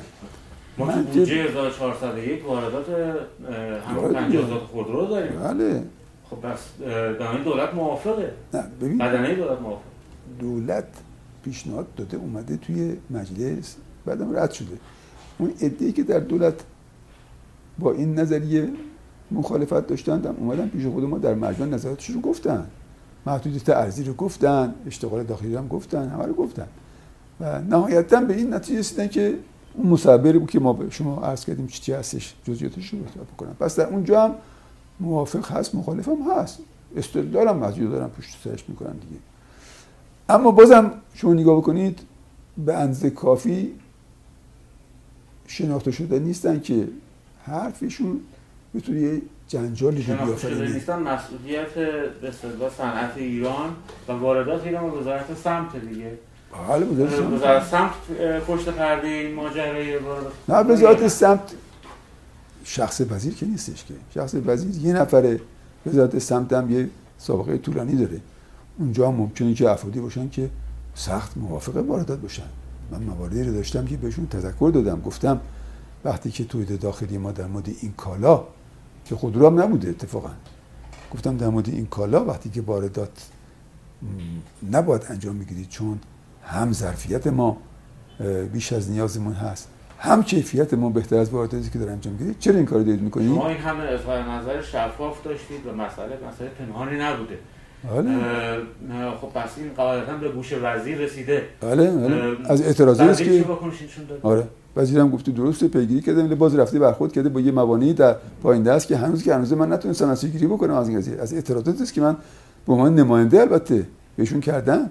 و پیگیری هم خواهم کرد. وقتی شما معتقد این بحث فساد رخ داده خب آیا نمی‌خواید از وزیر بازخواست کنید به سوال کنید استیضاح کنید؟ به هر حال وزیر اگر در به اصطلاح الان در جریان دیگه. سوال دارید یا آره در جریان. آره سوال. سوال. الان در جریانه.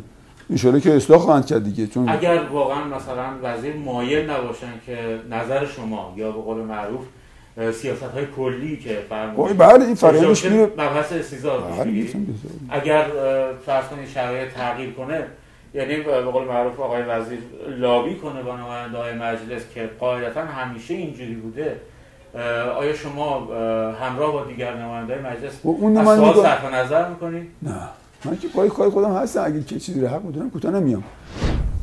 بخوان برای منافع شخصی خودشون زود گذر از یه حقی صرف نظر بکنن مگر قبلا های مجلس نسبت به وزرا چیز نکردن امضاشون رو پس نگرفتن در دورهای قبلی بله. در دوره در این دوره هم ما چند تا نداشتیم. اومده نداشتیم. تا استیضاحایی که ما راجع به کنترل بازار تو نه داشتیم، بحث نه. داشتیم جمعآوری هم حتی به نقطه‌ای که به هیئت رئیسه خب. هم رسیده ولی هیئت رئیسه اعمال چیز نکرد. ببین بالاخره به- حالا اینا دیگه بحث داخلی مجلسی که شما فهمید ولی استیزایی نبوده که بیاد شرایطش هم طی بکنه بعد وسط استیزا زده بند صورت بگیره و منصرف بشه. چیزی که در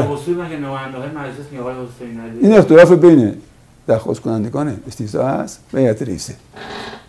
اختلاف به نظر بله. ولی اون که شما فهمید چیز دیگه است. فهمید که استیزا مطرح بشه و بله. هنگامی که استیزا می‌خواد به ثمر برسه خود استیزا کنندگان یا پس می‌گیرن. اینو دارید مطرح می‌کنید که این حالت خیانته. نباید این کار انجام بگیره. این نشون میده که ذره بند صورت گرفته. بله. شما که اینو نداشتیم ما. شما که میگی که وارد کننده خود رو حاضرن اینقدر پول خرج کنن که یه خبری رو وایرال کنن که شما حقوق بگیر ایران خودرو یا شرکت زیر مجموعش هستید اه، آیا اینا حاضر نیستن پول خرج کنن که یک استیزایی رو اعلام وصول تو؟ این دوره ما نداشتیم.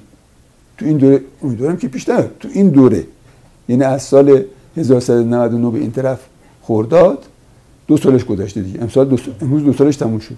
تا حالا این مورد نداشتیم. خدا نکنه پیش بیاد. اگه پیش بیاد ما برای خود حالا شما دارید میگید که به اصطلاح من این جلوی جلوی این چیز رو داریم می‌گیریم. شما دارید میگید که شما دارید میگید که من جلوی این ماجرا رو می‌گیرم و به اصطلاح مطرح می‌کنم. نماینده های زیادی ابتداش حرف زدن. تاریخ مجلس ایران طی 11 دوره اخیر. حالا غیر از دوره اول که من جسارت نمی‌کنم طی اه، اه، ده دوره قبلیش ما نماینده زیادی حرف زدن گفتن فلان استیزا فلان سوال پیگیری می‌کنیم. چهار سال مردم منتظر بودن مثلا یه اتفاقی بیفته. تو این چهار سال هیچ اتفاقی نیفتاده. حالا شما دیگه تایمی رو باید بدید که آقا نه، من اگر یک ماه نشد اگر دو ماه نشد اگر سال شد اگر ممکن است که من توی اقلیتی هم قرار بگیرم ولی من کار خودم خواهم کرد. خب چه تایمی رو شما مد نظر هر وقت که من- آینده تو سه ماه اصلا؟ هر وقت که من ببینم یه انحرافی داره شکل می‌گیره جلوش خواهم ایستاد. همین الان انحراف نیست که اه، پیگیر ماجرای وزارت سمت دیگه پشت ماجرا وقتی میگیم ایران واردات خودرو از کجا باید نشأت چرا؟ بگیره؟ نه شروع کردن درست کردن. اومده؟ توی چیز اومده؟ ما الان مسئله که داریم این است که میگیم این دولت داره کند برخورد می‌کنه. باید سریعتر بره جلو دارن کار درست می‌کنن. Abdi Media.